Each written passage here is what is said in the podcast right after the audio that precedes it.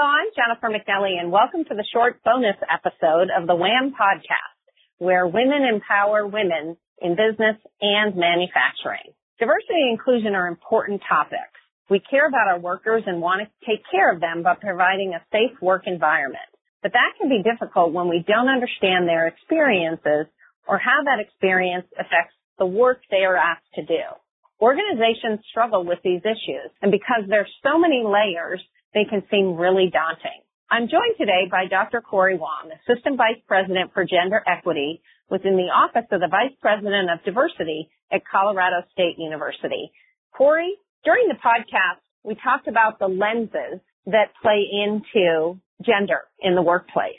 And one of the concepts that you mentioned to us during the Women in Manufacturing Summit last October was the term allyship. Tell us what allyship is. What does the term ally mean? I think that allyship is an aspirational term that indicates that someone is standing in support of issues that empower and enhance marginalized groups. Um, an ally is someone who says this issue of oppression or discrimination and bias doesn't necessarily personally affect me, but I care enough about the people it does affect that I want to be supportive of them and see them elevated. So an ally is inherent in that we have to be able to identify that there's already a difference in terms of privilege and identities where um, allies are those who do not hold the identities that are often marginalized. And you can be marginalized in different ways. For instance, like you can be a woman and feel like you are subject to sexist discrimination or gender bias, but you can still also be an ally for others. So if you're a white woman, for instance, then you can be an ally for people of color.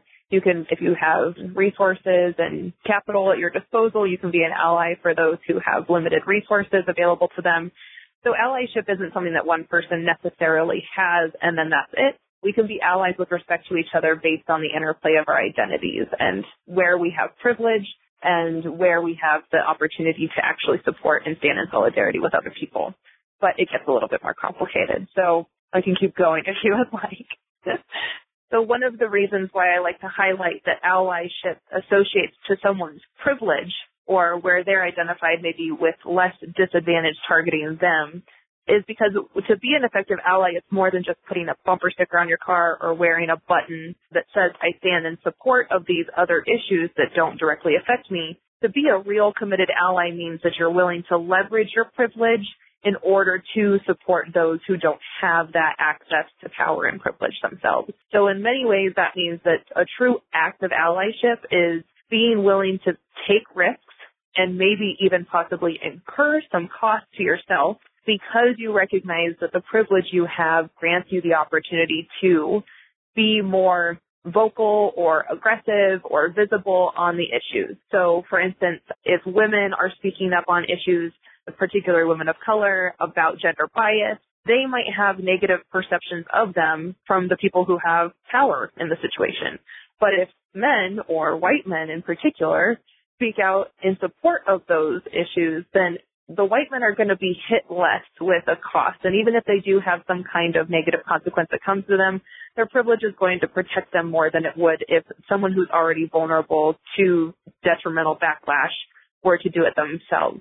The important piece there is that allies are not those who speak over or speak for the marginalized groups, but instead use their power and privilege in respect to where they're situated with their identities and the influence that they can exercise to elevate the voices of those who are not often heard.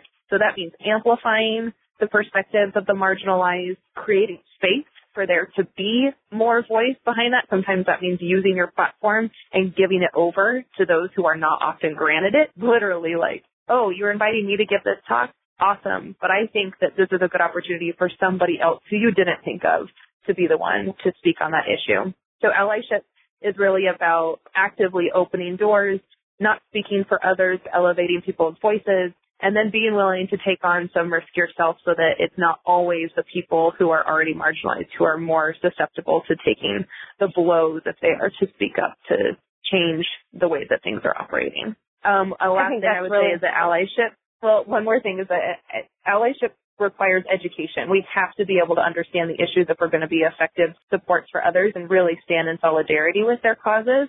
And one thing that allies often do is that they say, I want to understand how this issue affects you, you other person who is marginalized. But one of the first things of real genuine allyship is to look at ourselves first when we have power and privilege and better understand how we benefit from that system of oppression or disadvantage, how we could be critical of that, how we can leverage that benefit, but also to really understand how other people see us. That is sometimes the most insightful way to develop a position that one can actually occupy well. If you understand how you, situated in a position of privilege and power, are viewed by the marginalized, you'll have a better understanding of how that system of oppression actually operates. And that way you'll be able to better effectively work to undermine that and make change without falling into a kind of savior complex of thinking that it's your responsibility to help and save everybody else. And instead you can really refocus on removing the barriers, creating platforms and amplifying the voices of others, and then standing in solidarity with rather than speaking for them. And taking furious notes.